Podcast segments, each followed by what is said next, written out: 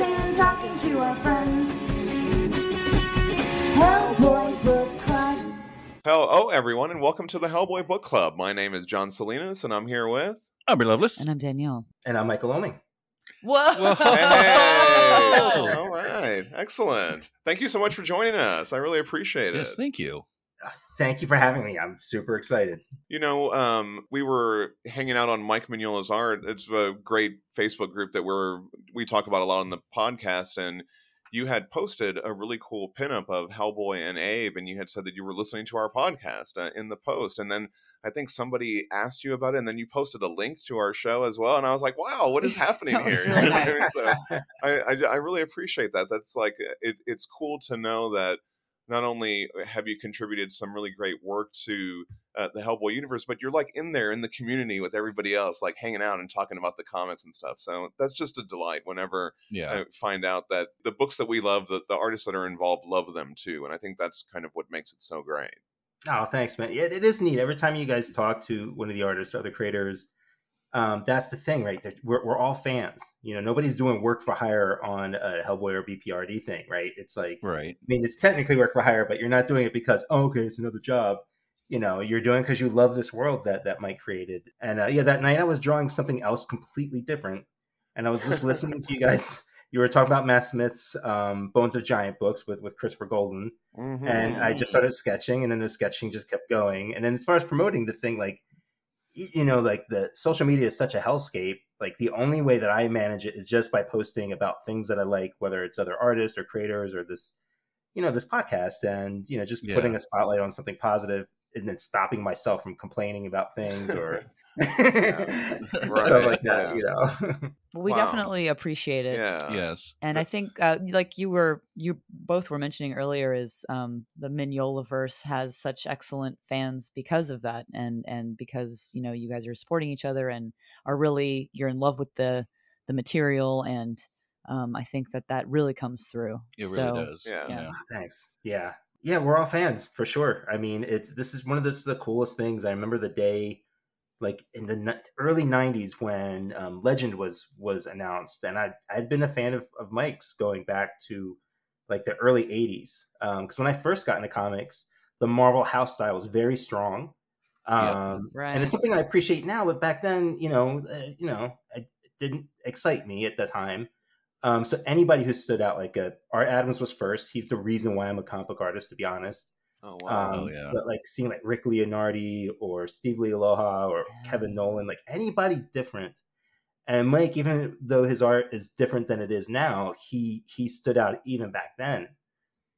So then when we first saw like Legend, and at that point Mike started really becoming a huge influence on me and everybody else already. And I remember the first time Adam and I, because Adam Hughes and I were old friends. I've known him since I was about 12 or 13.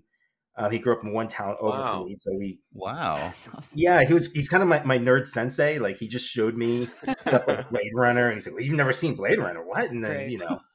and so, like, all that new stuff would come out, and, you know, we talk about it, and we got that Hellboy... He came back from, I think, like, San Diego Con or something like that with that Hellboy ash can.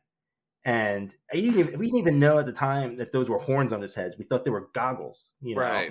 And like from that moment on, you just became entrenched in like every line that Mike drew down, every composition or weird position or that Mignola punch, you know, that kind of goes up at a 45 angle degree. Like we just became fascinated with it every step of the way. And I think everybody who's a fan of his, especially artists, are like that. You just get sucked into like analyzing, like, why did he do that? And why does it work? And, you know, it's a gift that just kind of keeps giving. Yeah. Yeah. I did want to talk about that because it sounds like you were, you were a fan of the book from the beginning. And when they kind of decided to spin off the book to B.P.R.D., you know, they had those 4 issues that came out. They were all by kind of different teams, and they were kind of like finding their footing with the B.P.R.D. series, and you were a big part of that, I think, with Soul of Venice. Can you talk a little bit about how that project came about or how you got involved with that book? Yeah, I mean, that was so exciting to be able to be part of it. And at the time, you know, I had no idea that the B.P.R.D. or the rest of the Mignolaverse was going to become what it was, right? So doing this story was just, I just felt like, well, this is one chance to do this one-off thing. And it was really cool. Got to work with Miles Gunter, who's a good friend of mine. So we were creating some other books at the time together. And then the process was really neat because Mike would, like, for the cover that we did, he sent me sketches of what he was thinking, you know, so I got to work off his breakdown. Awesome. And he was in New York at the time. So we started talking more. I knew him from like conventions and stuff, but around that time I bopped up around his apartment and, you know, came by to see him and stuff. And we talked a bit about the work, although I don't remember if at this point he had moved yet or not. But the point was, you know, to get to do this story and really allow myself to embrace all my Mignola influence without any apologies about it. Was a lot of fun. Nice. Yeah. Just go all in, right?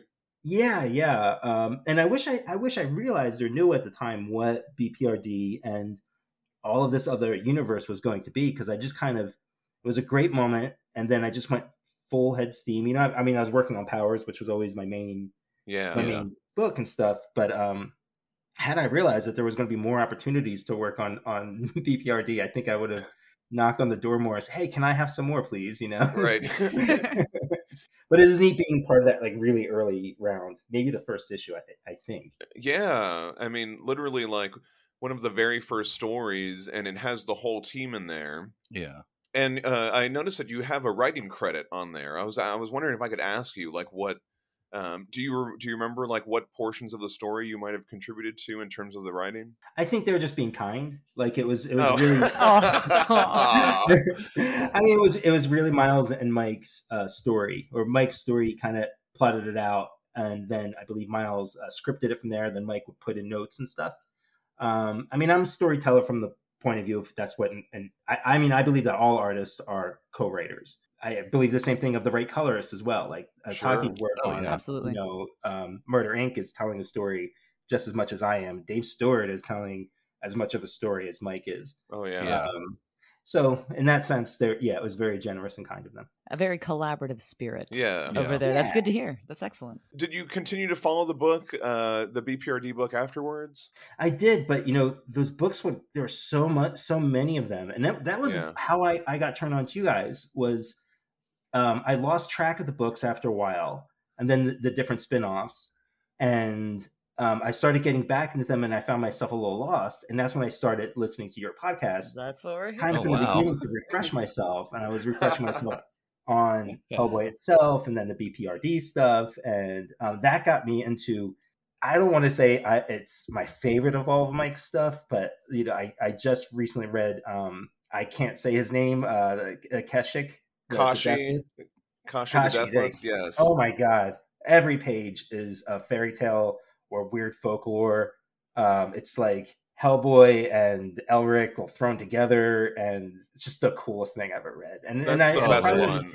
If it wasn't for you guys' podcast and listening to you guys talk while I was drawing.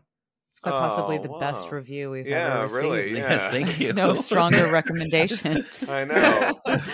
But I'm also like, yes, I'm glad that you read that one, because I think that's been one of the best spinoffs that he's had. Yeah. That's a really good one.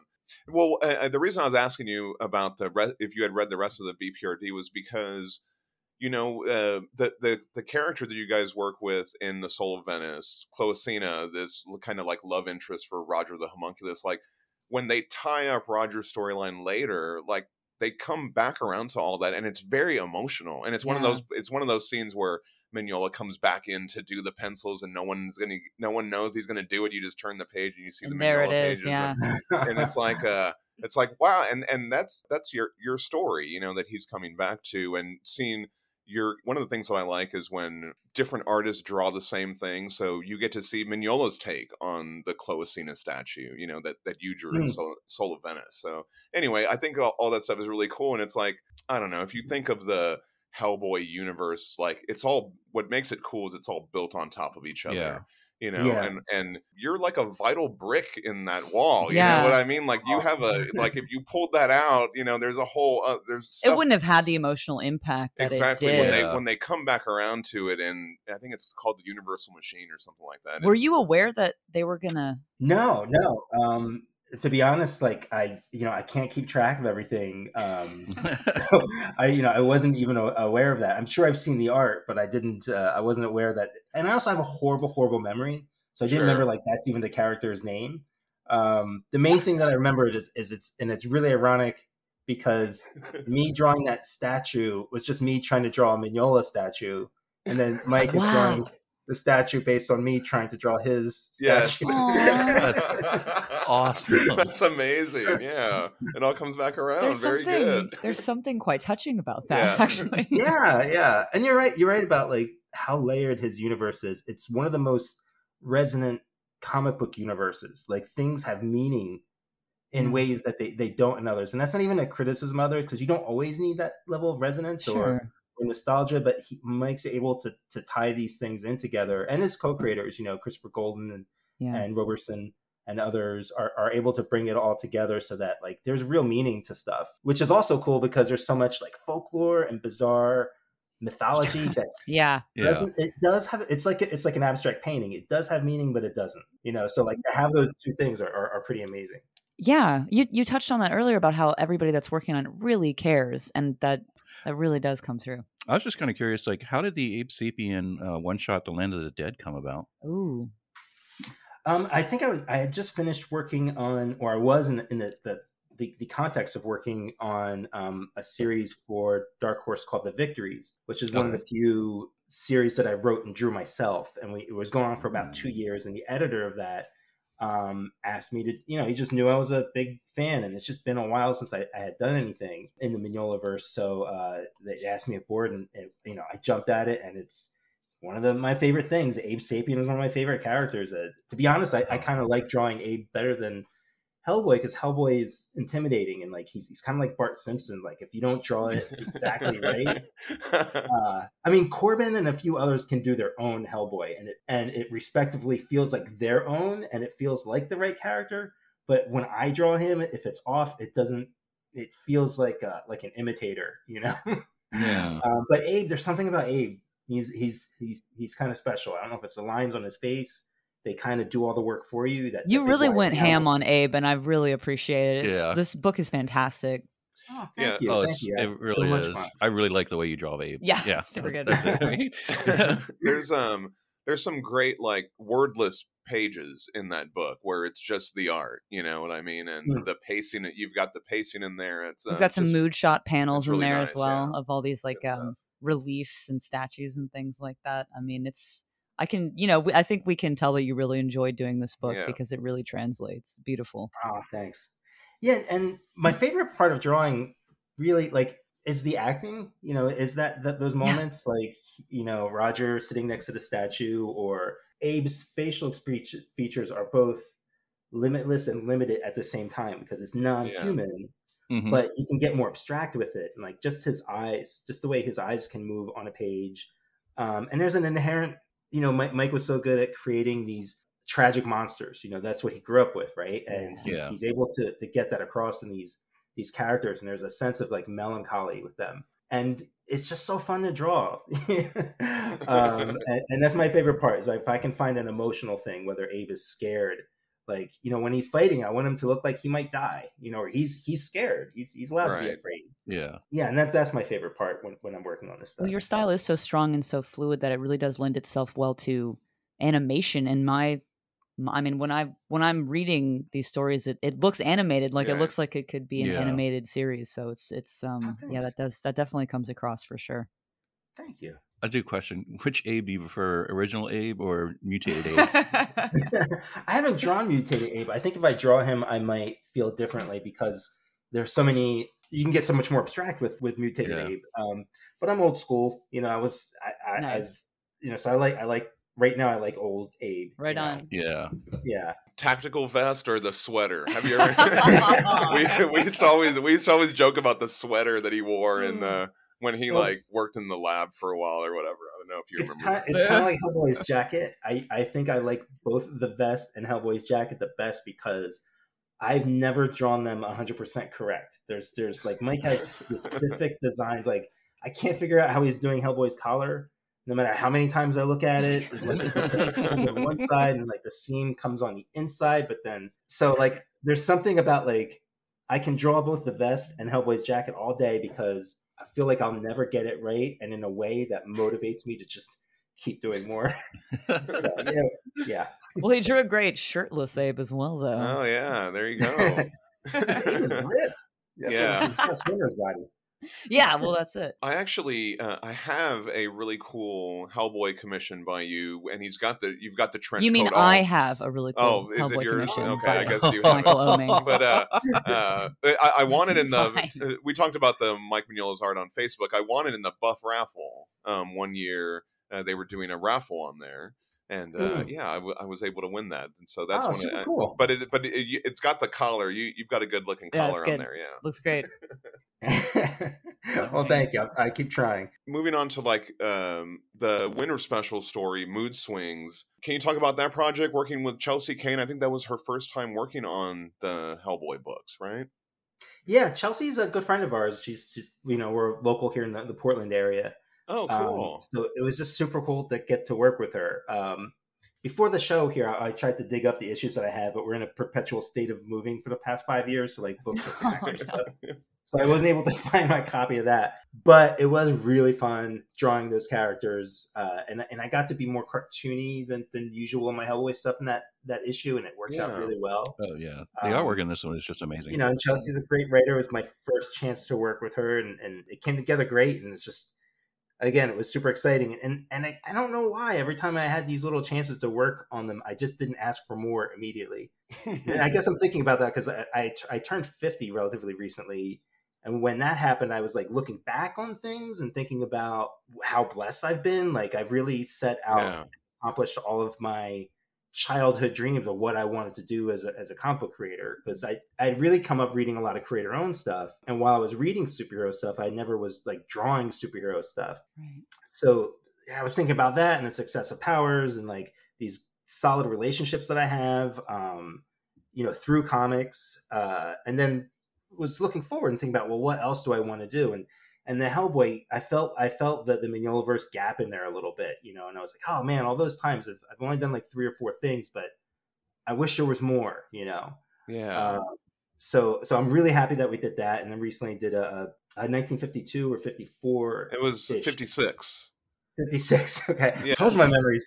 Somewhere around there. Into the 50s. The 50s. Well, so yeah, I did want to talk about 1956 as well, because this is 15 years after Soul of Venice. And I was thinking what does your art process look like from working on a book like Soul of Venice to doing 1956? I mean, has your art process changed a lot in approaching those two books, or just across all those 4 stories that we've talked about, I guess?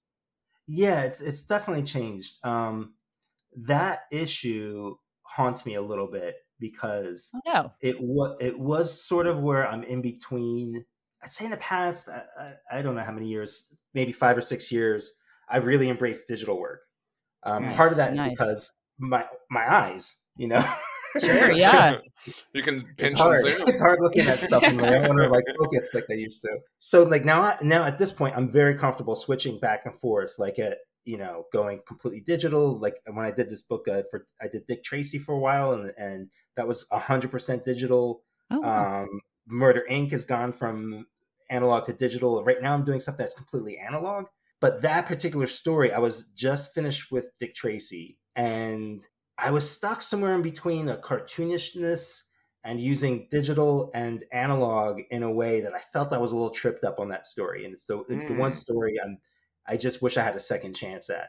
So it's fine, but it's just not what I'd wanted to be, especially with Rivera, right? She's such a creepy little character. I mean, that's some behind the scenes there. As I was struggling with the digital at the same time. So some of those pages, I kind of went back and forth between digital and analog and I just kind of felt tripped up on that one. Okay. Just figuring stuff out, We really appreciate the insider perspective on that, but you're your own worst critic and we all were very much Oeming did Vivara. Wow. This is so great. It really seemed like you were having a lot of fun really with the character, Good. I'm glad that's how it came across. And it's not like it was it definitely was not a bad experience for me in any way. It's just I wanted to be more of a, you know, every time you do Hellboy, you want it to be a home run, right? Yeah, for sure. Yeah, and then, you know, sometimes you get to third base, and that's great, too. Oh, come on, you get out of the park. We love it. You know, we have talked about that on the show before, like, when artists have to draw little kids, you know, and so I was wondering, I'm like, particularly, you know, is it fun, you know, is that a fun thing to draw a little girl, you know, for most of the issue, or, you know, is that the type of thing you enjoy? I had the most fun drawing her.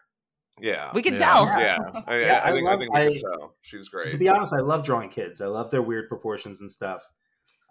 Maybe it's because my wife says I have the proportions of a toddler. I got toddler. You know, I'm like really stocky with a big head.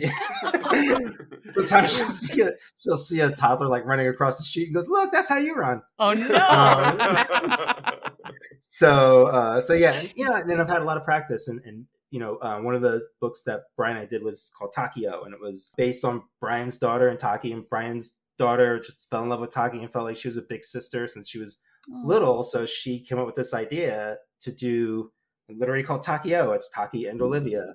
Drawing kids was lots of fun, and yeah. So like I get that it's a challenge, but if you, I guess like cars and horses, if you tap into it, it's really good. But if you don't, it's hard. And I'm definitely not a car or horses person.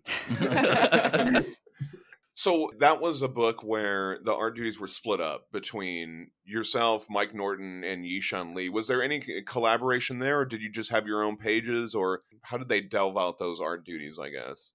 We just had our own pages, and I was pretty much working in a vacuum of it, which is good because seeing those guys would have been too intimidating. I mean, you know, I'm not putting myself down. We've all got our things, you know, but most artists are just always looking at somebody else's work and just going like, I'm not that good. Not like I'm not that good, like I'm not good enough, like, but I'm not as good as them, you know. What I'm hearing is that you have a lot of respect and admiration for these artists. Yeah. There you go. Well, it seems like it's true. I mean, you know, one of the other, I mean, the cover artist for those was Dave Johnson, who's another longtime friend of mine. Every time I do a cover, I ask myself, what would Dave do? And I'm constantly thinking about covers from his perspective. He's so great at, and you've seen this on his Hellboy and B.P.R.D. stuff, is he can tell a story. He can tell a clever story, or he can do something completely with just composition. One of the things that sticks out in my mind that I imitate quite a bit, honestly, is he did one of the Abe Sapien covers where it was all like twisted like an octopus. There wasn't an octopus on it, but it was like Abe's half his face was just kind of twisting up. Oh, right. The devil you jest or something like that. There you go. Yeah. And when I saw it, the way he just liquefied that face, and it felt fluid and it felt like it was moving, you know, it had that animated push-pull kind of thing. So anytime I do something liquidy, I'm always thinking of either Dave Johnson stuff, or Eric Canetti is also very good at that kind of vibe. Nice. And, you know, Mike's work is often stagnant, but also he will break out of that these times to do these kind of, you know, really animated flowing things. Like I remember there was one, I think I'm not sure if it was in the head story, but it was Hellboy fighting a dragon that kind of looked like an alligator. And like all of the lines in the composition were just giving it this sense of flow. Yeah, I think that's called Nature of the Beast. That's okay. Yeah, I know exactly what you're talking about. Yeah, so I mean, but we're all of us, I think, are like that, and it's good because it's what keeps you motivated, right? Like that's what I was going to say. Yeah. It gives you some drive. You know what I mean? To always be pushing forward, and I think that and like all artists, I mean, Mignola included. If you look at your early stuff, or when you first kind of broke into comics, and then now, I mean, you've really like defined your style over the years, and I think that's also, you know, evident looking at the four stories, you know, and how they're kind of laid out across the years. Oh, thank you. Thanks. Yeah, that's one of the things that I loved about Mike's work was the evolution, you know, from when I was a fan back in, I think I was first a fan when I saw, it was like a Peter Parker or Web of Spider-Man backup story, and there was some sort of weird dream sequence, and like the Hobgoblin was like breaking through a ceiling. Oh, man, I need to find that. I think I know which one you're talking about. Yeah, cool image. And like I just remember Mike talking about how he learned on the job, you know, and you can see that evolution through his work. And it's interesting, like, even though I've been following it since then, since like the early 80s, and like really literally studying it, he's still this sort of constant enigma, you know, like there's a lot of other artists I know, like, I mean, I'm close friends with Adam, but I while I can't do anything like Adam can do, I understand his thought process and like his choices. Yeah. Mike seems to be working in like this sort of like hypnotic subconscious level, you know, like I think he knows what he's doing and why he's doing it, but he's able to sort of reach way back under the iceberg of his id and pull out these weird choices, which is why when you look at it and you're going, that shouldn't work, but it fucking does. There's a lot of like interviews or like prologues in the trades and stuff like that where he talks about like, this is the way the story went, or the story took him in. And I think that's kind of what you're hitting on there is like, I don't know. He's letting it guide him. He almost seems pissed off sometimes about it too. Cause he's like, well, I wasn't planning on drawing a whole book, but I guess I did. And everyone's like, this is incredible. Yeah. Well, this is such a common thread too. With, you know, all the artists and everybody, they've all got a healthy dose of humility mixed together with so much appreciation for all their fellow artists. And so it's amazing to hear that you all have such an appreciation for one another and agree with you about their work, but I have to disagree with you about your own work because it's awesome. It's excellent. Oh, thanks. I'm happy with my work. I don't want to, you know, paint it however, but you know, it's just, you're always striving for, you're conscious that you're always growing and evolving and moving on, which is also good. Yeah, exactly. It's healthy, I think. And I think Mike thinks about his work. Like I realized recently, like how much paintings have really informed the way he goes about it. And he's talked about this. Like when he looks at Frazetta's work, it's not the line work that he's looking at, or it's more like the shapes that the paint is making. Yeah. And if you see his like his Facebook page, he's always posting about other artists, classic artists, modern artists. Right. So I think he's looking at that subconscious level and thinking about paintings on that kind of level, which is why it works in his work. And like, while you can imitate sort of like the line work and certain techniques, I'd almost argue that he's created techniques that is just a school now. Like there's so many artists, for sure, myself included, who are working with those kind of lines and line styles that he created. It's almost like saying that the Jack Kirby school or the John Buscema school, you know? Oh yeah, for sure. But he's pulled so much of that other stuff from this deep subconscious part, I think, of appreciating art, that it comes out in a completely unique way, and like nobody can do what he does. Absolutely. We call that Mignola-esque over here. Yeah. Definitely. You mentioned before that there's Mignola art in your collection. Is that for real, or do you want to make all of our listeners jealous? I've got several...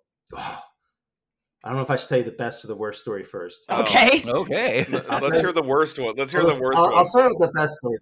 Okay. There we go. I've got some of the artwork from Bones of Giants, from the novel, which includes a silhouette of Thor holding his hammer. What? The Valkyrie, which I forget her name, but she's like super cool. I'd love to do a series about her. She's badass. I would love that. I would also love that. Yes. I've got those on my wall. So there's a handful of pages from those. And I had some other pages of his over the years, which I had to ask him if it was okay. I had to sell them at a certain point because of like life reset and all that kind of stuff. Right. Sure. So I've got pieces and I'm super happy with them. And I got to ink him once. He did a cover for one of my very first creator-owned things, was called Ship of Fools with Brian Glass. He penciled the cover and I inked it. So I've got that on my wall and I'm very happy with that. That's amazing. Wow. That's really awesome. Now the horrible story. Okay. This is horrible. Oh no. Early 2000s. I had the page from Hellboy where we first see the aliens. And they've got like, there's that big spiral image of space behind them, and they've got their helmets and their computers, and they're talking about the Adru Hadagava. I had that page. Like the first appearance of these aliens, right? Cool. I sent it to Dave Johnson for his birthday. It never arrived. Oh no. And I was young, so I didn't have like, I didn't think of like tracking or any of that kind of stuff, you know? So there was nothing that could be done. It was just gone. Oh, man. There's a postal worker with an incredible piece of art. And let's just hope that they appreciate it. Wow. I know, honestly, I hope you did. I hope somebody has it. Like, I'd rather it be stolen and somebody never say anything about it than... Right. It's like sitting in some post office in some lost and found for years. I don't know. Gosh. We should try and find this. Yeah, I was going to say. I'm determined to track this thing down now. I'm going to if you have any information on this, no questions asked. We will pursue no punishment. We just want to see it. Proof of life. That's all we need. You know? Yeah. Yes. That's a hard one too, because it's not just a cool Hellboy page, right? You know, it's like part of the history. It's we share your grief. That was that was such a weird page. Yeah, it was weird. We were like, "What is this?" It just cut to that one page, and you're just like, "What is happening?" And then that's it. That's all that you got for a while. It lives on in our hearts. Yes. Wow. That was a tough one. That was a hard loss. One of the staples of the Hellboy universe is artists redrawing famous scenes in their own style, often in a flashback. Are there any scenes or moments that you'd like to draw? There are. I mean, there's tons. It's hard to say because part of it is they're my favorite scenes that Mike have drawn in the book. Mm-hmm. But I don't know that I'd want to tackle those, right? Right. Yeah, that's a tough one. I would need a couple days to think about it. Sure. I mean, I can tell you my two favorite images, or three that off the top of my head. One was where you first had the image of the right hand of doom, and there's a shot of Rasputin, and he's holding his hand. Behind him are all these tilted buildings and the apocalypse. Oh, yeah. Right. That's one of my very, very favorite images. The other one was relatively recent. It was from Hellboy in Hell, where he is. Standing on the spherical fireball of Earth, I guess. That's from The Devil You Know, I think. Is that one of the covers, or? I think so, yeah. It's a round fireball that he's standing on top of. And there's something, again, because I can't understand the thought process behind it, it's so symbolic. It feels like a Hieronymus Bosch piece, where you're just looking at it and you're just going what?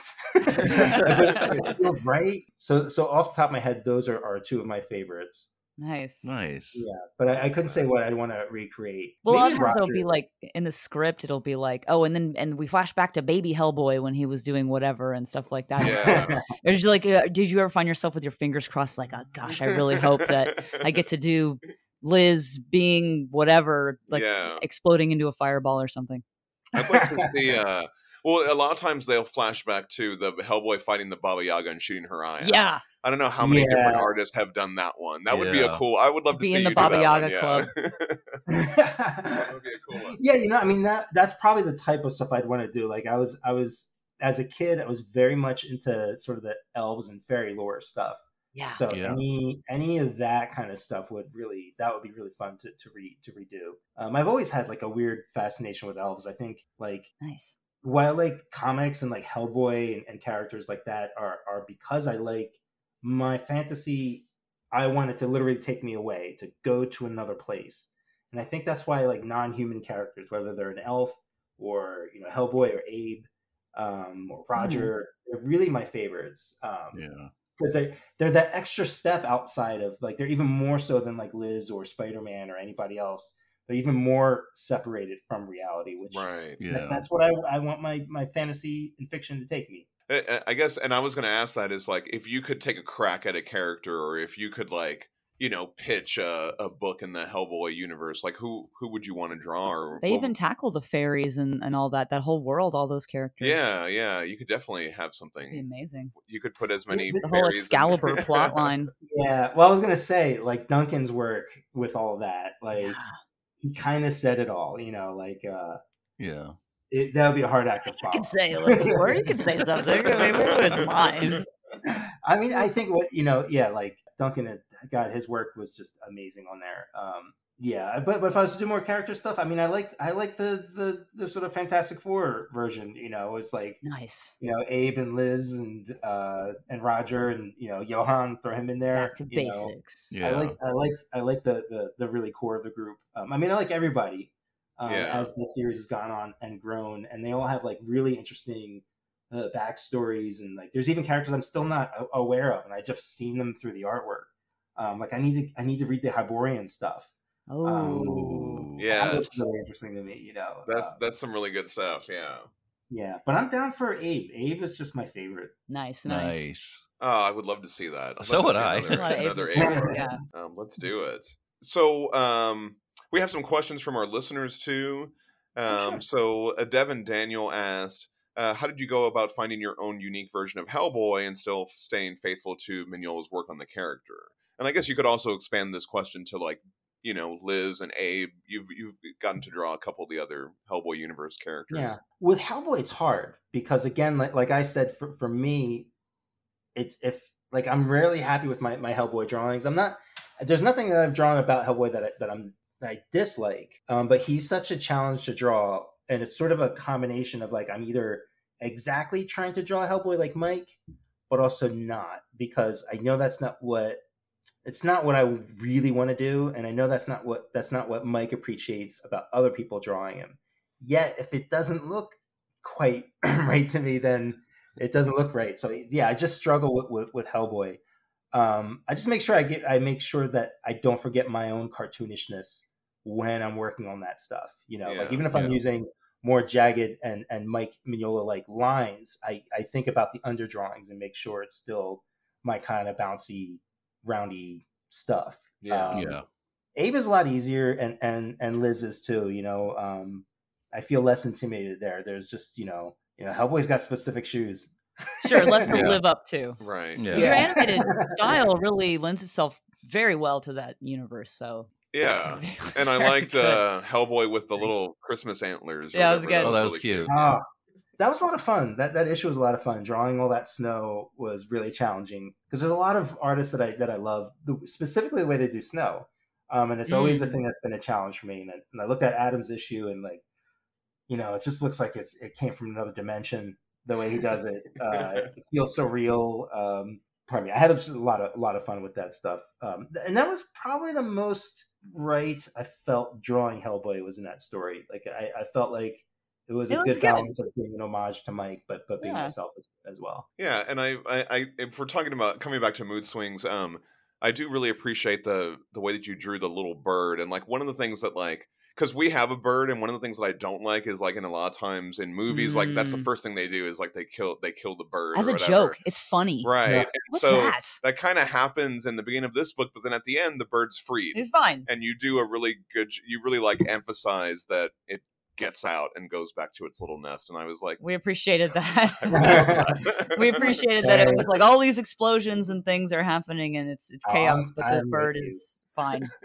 I'm with you. Like I can draw a lot of horrible stuff in my comics, and I have in Powers. But yeah, with animals, you know, I remember like Taki and I were watching The Lighthouse, which I wanted to love so much. And you get to this one scene, and we're like, all right, we're done. I know it's CG, but I'm done. Yeah. Wow. Yeah, I'm the same way. I'm very much like, no, we're fast forwarding through this. I'm going to pretend like that didn't even happen. He's taking a nap. It's fine. Like I'm just very brilliant.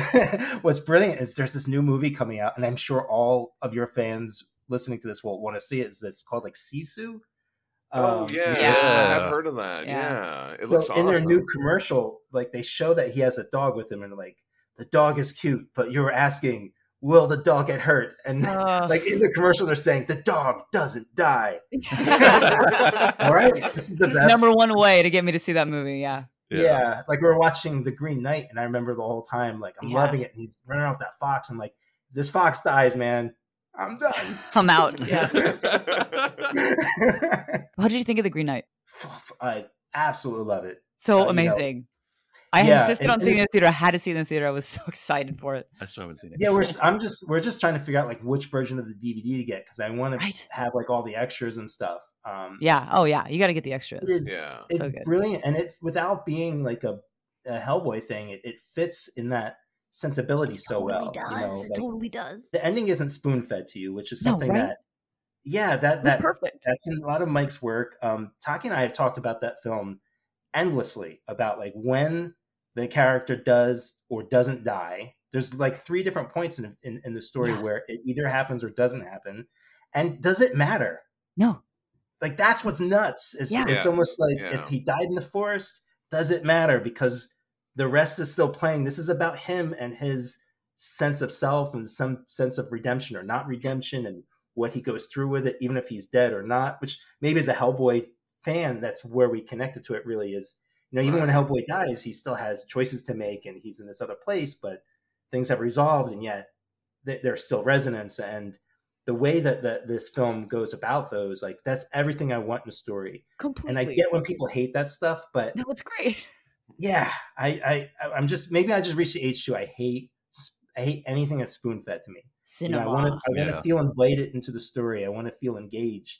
And I want to do the same thing when I'm writing or drawing something. I want the people reading it to feel invited to be part of the story. Yeah. Even if that makes them angry at me and I lose some people, you know. When the storytellers and filmmakers, they trust you and you feel like you said, it's not being spoon fed to you and you are more engaged and it is just such a better experience. What a film. Yeah. Yeah. I love that. Yeah.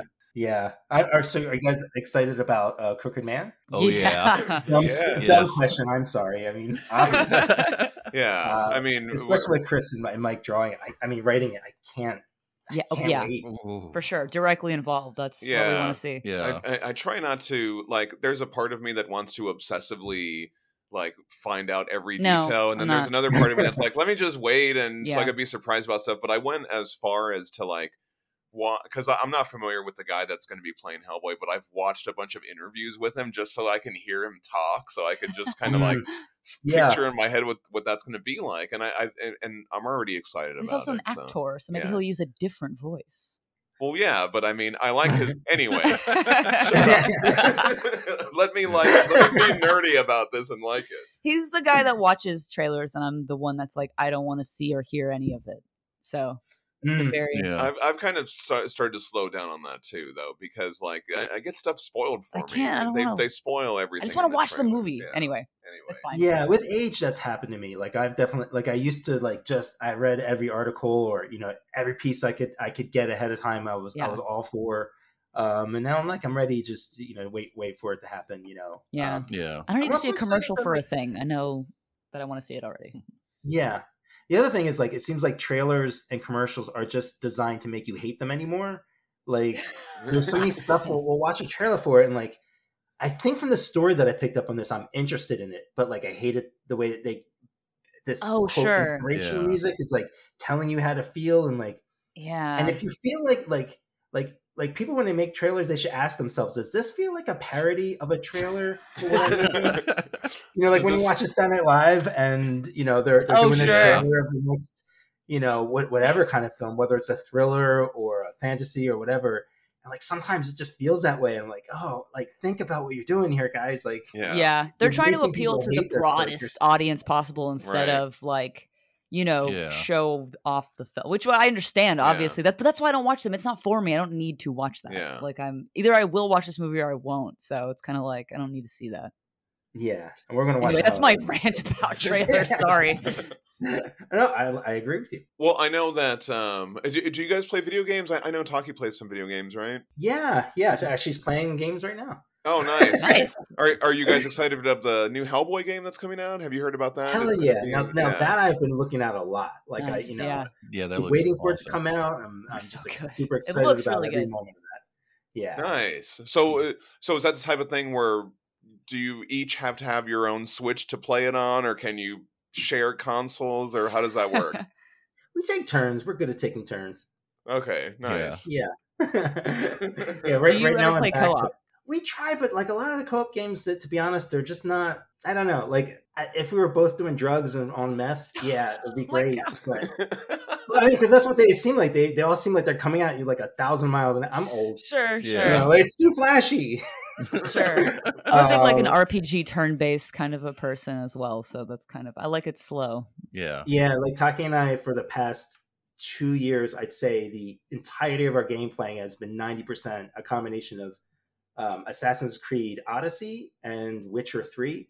Right on. Like those are kind of, especially Odyssey is just the perfect game for me on every level. It's rewarding. It's like they psychologically, they just hit all the right buttons for me, you know?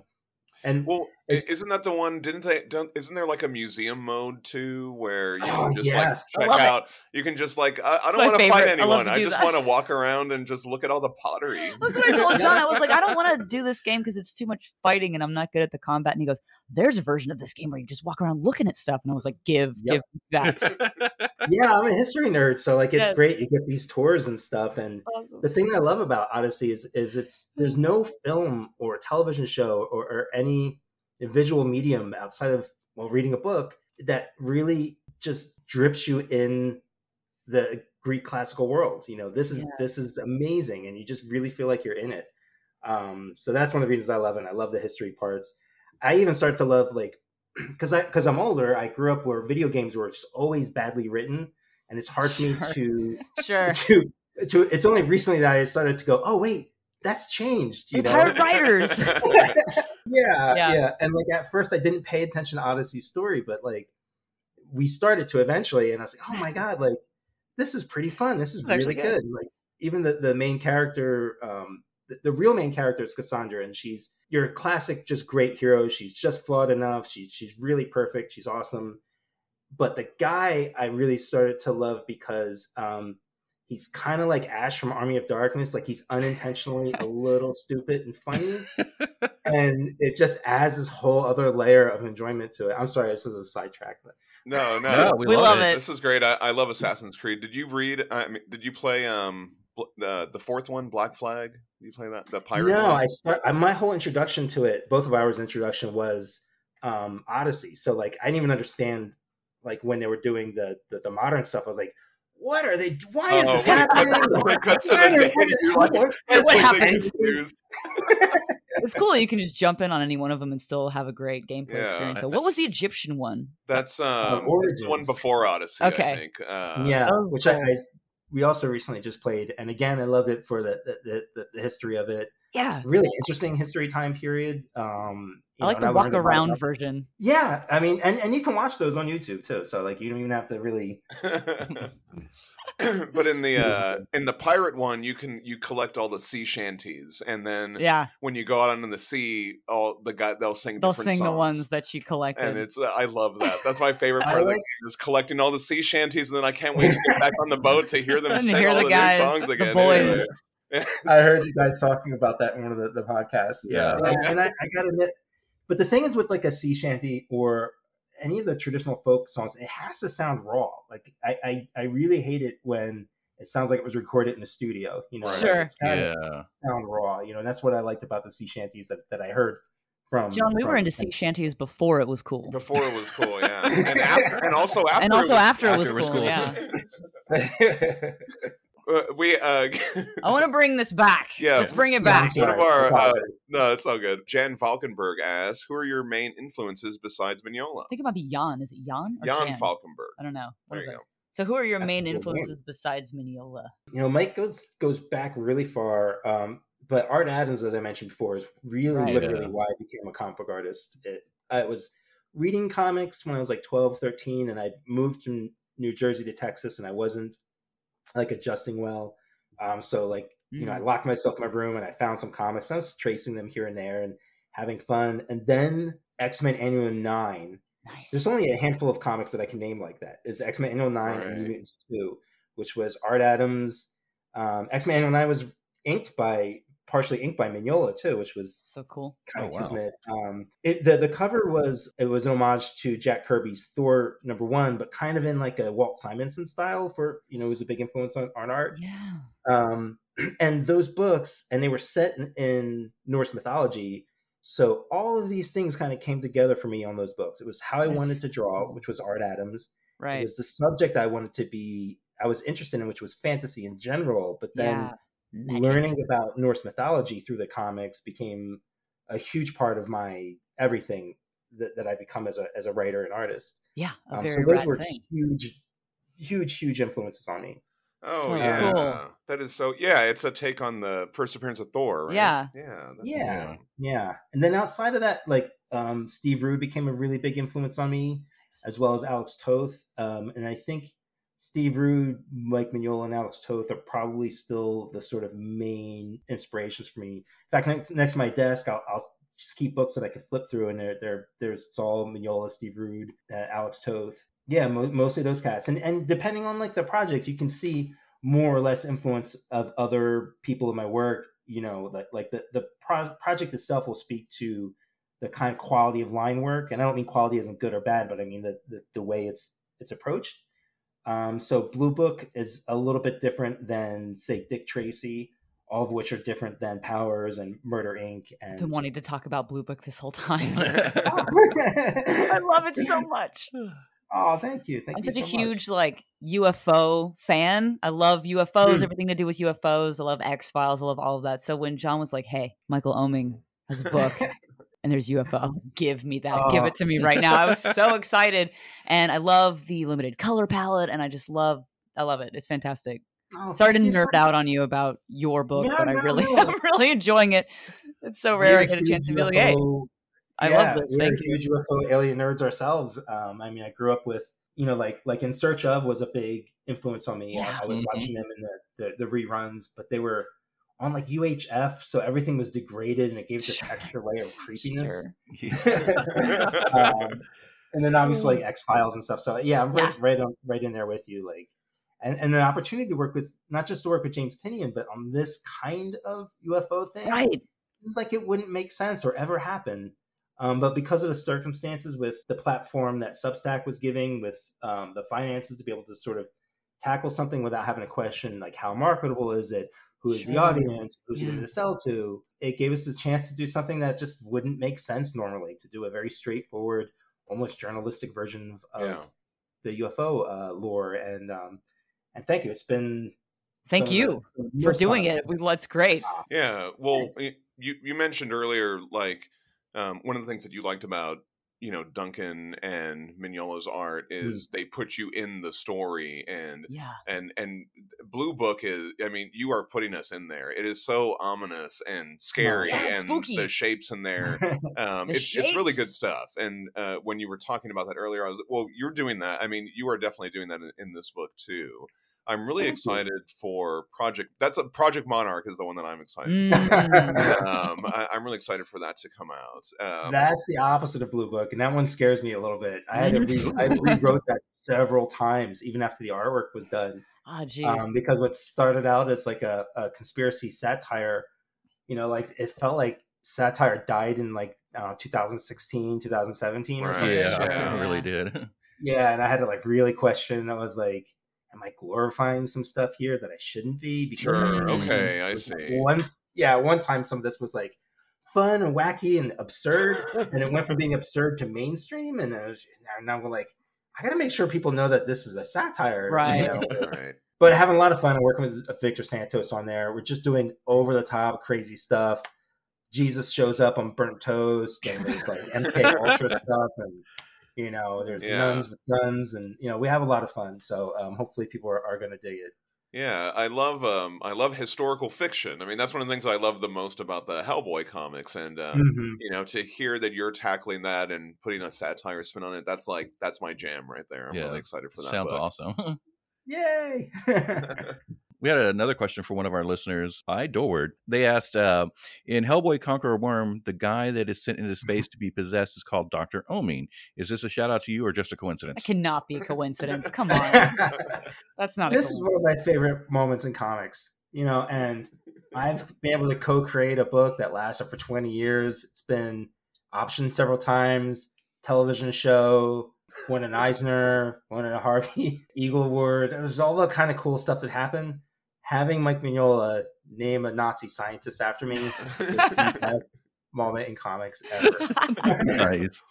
And it came in at a really great time, too. My career has gone through several ups and downs. Well, really, just one really big one, which was I started out in comics like really young and did exactly the way the blueprint should work, where I go from indie comic to slightly bigger comic, getting attention from Marvel and DC and doing small jobs for them, which leads to bigger jobs. And you know, eventually I'm drawing Judge Dredd and doing foot soldiers and doing these big things. Sure. And then like the mid-90s happened, the collapse of the comics market happened. Mm-hmm. And my son was born and I wasn't bringing in money and I had to get a, quote, real job. And I hadn't had a quote real job ever, except for like washing dishes and delivering pizza for a little bit when I was young. So, you know, it was really demoralizing on one level where I felt like I was a failure and like the career wasn't working out the way it was going to. And, you know, and I had to really step back from comics. And at the time I was like, well, I'm still going to make comics. I'm going to make them on my own thing. And, you know, they'll get out whenever they get out. And, but it's just not going to be what it was. And I'm probably going to end up working just a regular job for most of my life. And one day I'm getting ready for work and I'm putting on the security outfit because I decided I'm going to have a real job. I'm going to be able to draw on it. So if I'm a security cop of some kind, I could sit there in this parking lot and draw comics, which is where Powers came up and Hammer the Gods and Mice Templar, like all created on the job while I'm a security guard. So one day I'm getting like the tie on, like literally a tie and all that kind of stuff, right? And Mike calls me up and he's like, a lot of people do a Mignola impression. I can't really do it. But he's like, you're German, right? And I go, well, I think so. There's a whole other story involving, we can get into it later, which also involves Nazis, weirdly enough. And I, well, yeah, but I'm not actually an Oeming, but yeah, the name is German, right? And he goes, okay. And then yeah, he told me he was going to name like I don't know if he told me it was a Nazi at the time or he just, you know, but it felt good. Like I was like, I got a call from Mike as I was going off to this job, and it helped put things in perspective. And then that's awesome. Yeah, just seeing the character name that, even though he's this crazy, you know, crazy scientist who turns into a giant space worm, I was like, that's me.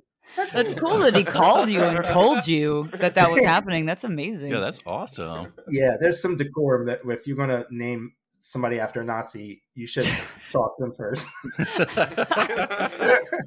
Well, what I got from that story was you didn't let anything stop you. Nothing stopped you from making comics, and I know that we're all so grateful for that. I mean, that's incredible. Yeah, what an amazing story. It's just super exciting. That was really fun. I'm glad people have noticed it. Nice. Yeah, and Mignola and Bendis are the only people allowed to call me Nazi outside of that. Okay, so I've got one. Matt Smith, the Hellboy artist for Hellboy, Bones of Giants, and Hellboy in Love, asked, when will you be doing another Hammer of the Gods issue, and can I do a variant cover for it? Absolutely. Matt, God, I love Matt's work. Like, I saw his stuff when he was doing Barbarian Lord, and I reached out to him, and we've been talking about working together for a while. It's just sometimes it's hard to get the stars to align and stuff. Hammer of the Gods was, again, that goes back to that issue of X-Men Annual 9. Like, it had just excited my idea about like superheroes and the larger mythology world and how those things intersect. And you can see that in Matt's work, you know? Yeah. That's a really fun book. And you get to tackle all the Viking stuff in there too. That's really fun. But Matt does that so much better. I'd rather just write it and have him draw it. God, his Bones of Giants was so good, and I can't wait for to get all these issues of Hellboy and Love. Yeah, it's been really good so far, and he does a great job. He's doing an awesome job on that book. He's the best. It's so funny that to get a question from him though for you. Well, we're really not fans of each other's work. We're just constantly online, like, oh my God, that's so amazing. That's whether it's my work or his work, and it feels good because we get each other. You know, sometimes you like other artists because they're not like you, you know, because they are so different. But like, you know, there's a few artists out there like Victor Santos, who I'm working with, and pal John Broglia and Matt, that, it's the similarities, and there's an understanding there. So, and I was jealous that he did Bones of Giants. I mean, I own the art from the book. That's the one that I wanted to do. Maybe like you could challenge him to an arm wrestle, or did you think about doing that for... I wake up in the morning like putting cream on my shoulders because they hurt, so I'm not arm wrestling anybody anymore. Plus, he's got a real like man's beard. He could totally take me in arm. Is that where the arm wrestle power comes from? The beard? Yeah, definitely. In my youth, I had an inner beard, but I can never grow it out. That's what got me through the arm wrestling days. I see. Okay, there you go. Another listener, E. Burrenson, asked, he wanted to ask you about your creative process for original material, such as Powers and Cross Bronx versus working on already established properties like Hellboy. And then which do you prefer? Do you prefer working on your own stuff, or do you like just being able to get a script and just hammer it out? I mean, most of my work is creator-owned stuff on one level or another. When I work on something like Hellboy, while it's not mine and I don't own it, there's an aesthetic about it, maybe because I understand it really well, but I'm so connected to the creator and to the world. It doesn't feel like work for hire, and like all that same sort of level of not just love, but there's a subconscious level of, I guess I'll use the word quality, that comes out that doesn't happen when I'm, say, working on other work for hire jobs. Sometimes those work for hire jobs are intimidating, so like you're trying to do your best because it's, X character and they mean this much and so much and stuff. So you kind of choke up a little bit. But there's a familiarity with something like Abe Sapien or even frankly, when I did Dick Tracy, which I didn't own, it had that feeling of something that was creator owned. And it's just a different kind of feeling that comes out through it. And I guess what I'm saying is I enjoy doing work for hire work and I will always do work for hire work. But I do definitely, there's something about coming up with your own stuff that is just special. In fact, the next thing that I'm doing, which it's too early to even talk about really, because there's several books coming out already. We've got Murder Inc. is about to come out again. We've got Blue Book. There's Project Monarch coming out. So I don't want to clog up the lines. But the thing that I'll announce after that is the first time I'm writing, drawing, coloring, and lettering everything. Wow. That's the most creator-owned that I'll ever get. You're really working hard. Wow. Well, we're looking forward to that. Definitely. That's amazing. I'll send it to you guys off afterwards. Oh my God. That would be awesome. Yeah, we would love that. I was about to be like, is there anything else you can tell us about it? But yeah, no, thank you. That's fine. Thank you, please. Yes. But no, so this type of sentiment that you're talking about where you're like, oh, there's this feeling of reverence towards the material and, all this stuff, there's a familiarity with it. That's consistent across the board with the creators that we've, spoken to or the interviews that we've seen. And I think that's something that makes the Mignolaverse so special, but it also makes these individual artists' work so special because they really care and they take the time to give a shit, I guess. I don't know. You know what I mean? Like, it's just such a special, I don't know. And so you're not going to find any guys that are like, I don't know. I just kind of did it. It's whatever. There's nothing. It's interesting too. Of all the other creator-owned stuff that's out there that has other people doing work on them, I don't know of any other series that has this thing, which I hadn't even realized until we're speaking now.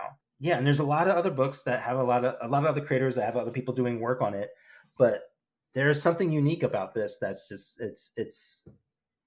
Can you think of anything else that's like that? I cannot.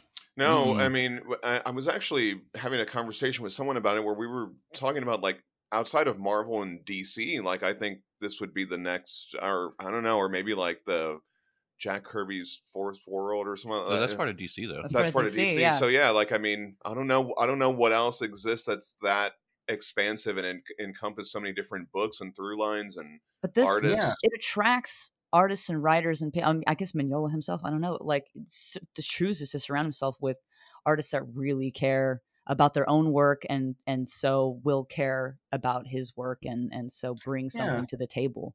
And I think that it's just such a special, that's why we were attracted to it, I think, ultimately, is because it is special in that way. Yeah. And it's, what's weird too is it's huge. And I mean the volume of work that spun out of it. I know Mike never planned it. And when you're comparing it to the Marvel, you can only really compare it to something like the Marvel or DC universe, even though those are much larger. I would say as far as size of these superhero worlds or comic book worlds, it's, there's not much larger than Hellboy. It goes probably Marvel and DC, one or two of the Image books that have been around for a long time. Mm-hmm. And then there's Mike's stuff, and then everything else is a distant, it's just such a huge world. It's crazy. Yeah. It's been really cool to be able, and I think it attracts these different artists. And then what we've enjoyed, or what I've enjoyed a lot about it is, then I look at these artists and I'm like, well, now I want to see more of their stuff. You know what I mean? Yeah, exactly. So then you start checking out some of other Guy Davis's stuff and your stuff. And I've gotten into a lot of artists that way, but it's also the reverse of where I'll get an issue and be like, oh my God, it's this guy is doing it. Wow, I can't believe so-and-so is doing Hellboy or whatever it is. It's also that. So yeah, and some of it's their best work, like Duncan's work. I've always been a huge Duncan fan. I mean, he's brilliant at everything he does. But he just hit this other level with his Hellboy work. Just amazing. And Matt Smith's work right now, like I've seen him do work outside of his own stuff, but there's something where he's both leveled up his work on Hellboy, but it also still has like his looseness and cartoonishness still. So like, it just tends to bring out the best in people. Jason Sean Alexander's stuff, like, incredible. Well, it's like you were saying, it's like people get to this book like, oh shit, it's Hellboy. I got to straighten up a little bit, you know, I got to do this. When you were saying like earlier, when you said that you were excited when a person comes on, I believe you were like that when we first got to our first Oeming story. Yeah. I wasn't going to say that because I don't want him to think I'm just fangirling over here. But yeah, like I was like, oh my God. Yeah. Oeming's drawing. Thank you. This is so cool. Like anyway. Yeah. Thanks. Well, I'm a fan of you guys. I mean, like, it's not just hearing you like recap the stories, but your opinions and insights into it and tying it into the stuff that I haven't read or that I've forgotten. Like, you know, if you're a Hellboy fan, you should be listening to this podcast. Thank you. Thank you. I really appreciate that. Our love for the work that all y'all have done has led to us speaking directly with some of our favorite creators. And that is something that I can't even describe how special that is. Yeah. So thank you for your time today. Thank you for coming on the show. We appreciate it. Sincerely. Thank you. Hopefully we'll do it again in the future. We'll have some more stuff will come out and we'll do something. Absolutely. So, you know, we also have another podcast where we read things other than Hellboy. Do you have anything that you'd recommend that you've done that we should read over there? Blue Book. Blue Book and Murder Inc. I'm happy to promote any of my stuff. We are also happy for you to do that on, what's the podcast called, Aubrey? What's it called? Book Club Member Comics. My goodness. Book Club Member Comics. All right. Yeah, let's do it. Yeah, I'll just send you a bunch of PDFs and stuff, and you guys can pick. No, oh, man. Well, so I did want to talk about the books that you have out now. So, Murder Inc. is coming back. That was a book that it was at Marvel, right? You and Bendis were doing that over there. You've been everywhere. Yeah, you jumped around for Volume 1 and Volume 2. Yeah, we started. Did it actually? I don't know if it actually came out through DC. I can't remember. But, the pandemic's like so screwed up my brain. Right. Yeah. We're in the same boat. But yeah, this volume. So it Murder Inc. For those who aren't aware, it's an alternate history of the United States where the FBI never took the mafia down in the 70s and 80s. And we go some wild, crazy places. And again, it's been tough keeping up with reality. Because like when you realize, oh, the next step of the mafia is really like corporate mafia stuff, and then you realize, oh wait, that's kind of going on. That literally happened. But Brian's found some really wild ways to bring things about in this next arc. So it's our favorite arc of Murder Inc. Yeah, full of noir stuff. Taki's doing like crazy storytelling with the coloring. I'm really excited for people to see it. It's some of my favorite work. Awesome. I have to read this. Awesome, yeah.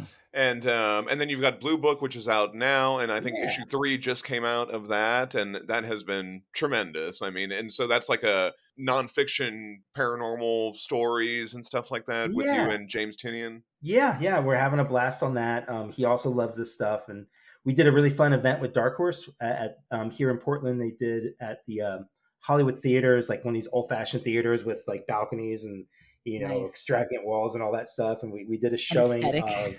That's the word I'm looking for.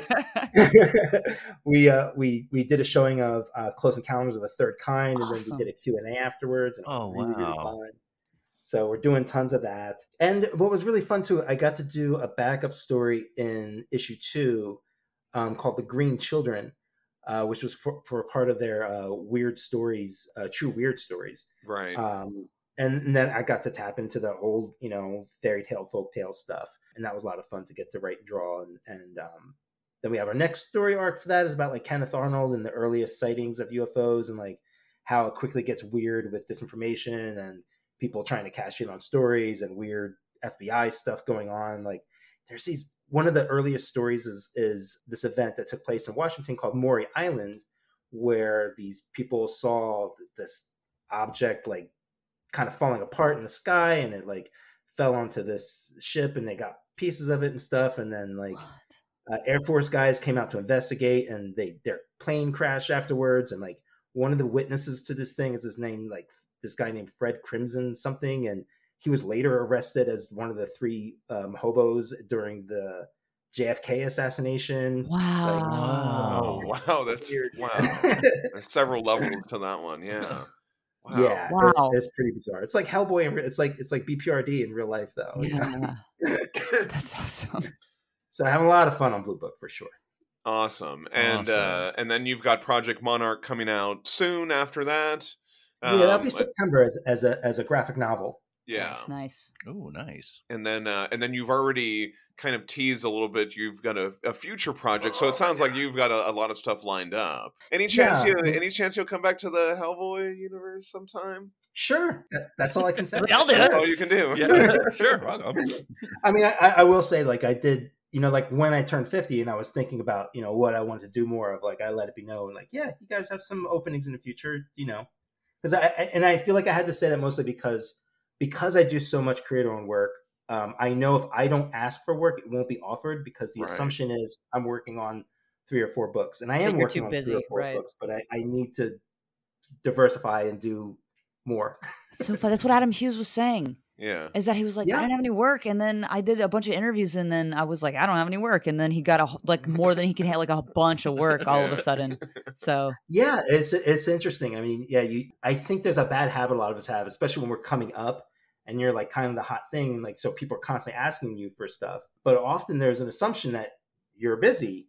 So you got to get out there, you know, even though I've been around for 30 years, I still got to hustle, you know, and that's not a bad thing. Hey, you heard it here. He'll do it. He'll do it. Excellent. Well, we'll talk to you over on the Book Club Members podcast about some creator-owned stuff in the future if you like. Yeah, that would be great. Absolutely. Awesome. Absolutely. Awesome. Thanks so much, guys. Thank you so much. Really appreciate it. Thank you for your time. Yeah. No, I don't go out. So this was like having drinks with friends or something. This is as close as I get to going out. So I appreciate it. Oh, I appreciate that. It's lovely. Yeah, it's been a lot of fun. And I'll be linking all the books that we talked about of yours. I'll be linking those in the show notes, as well as your print store. You have a print store where people can get some of your art, and they can buy your Oeming bus. Am I saying that right? Omnibus. I thought that was that's a cool title. Yeah, that's great. So I'll link all those in the show notes, and definitely go there and support Michael and check out his books if you're not already. And God, this has been a delight. So great talking to you. I really appreciate your time tonight. Thanks so much, guys. Keep up the good work. I'll continue listening. Yes. Thank you. All right, everybody, that was super fun, and it was really nice of Michael Avon Oeming to come and join us on the podcast today. Let us know what you thought of the interview. Send us a hey, you damn guys at hellboybookclub@gmail.com. Follow us on Facebook at Hellboy Book Club Podcast, and on Instagram and Twitter at Hellboy Book Club. You can also find all of our resources on our Facebook About section, our Podbean website, and our link trees on Instagram and Twitter. You can get the podcast wherever you get your podcasts from, and when you're there, open it up and give us that 5-star review. And if you're enjoying what you're listening, tell a friend, have them join the book club, because everybody should be a member. Yes, do it. We'll be back on Hellboy Book Club Podcast next month, but next week we will be back over at Book Club Member Comics, and we're going to be starting our journey of All-Star Superman. Yay! So you guys know what to do. Both those back issues, those trades, the digitals, the Absolute Edition, which I just found out these two guys have.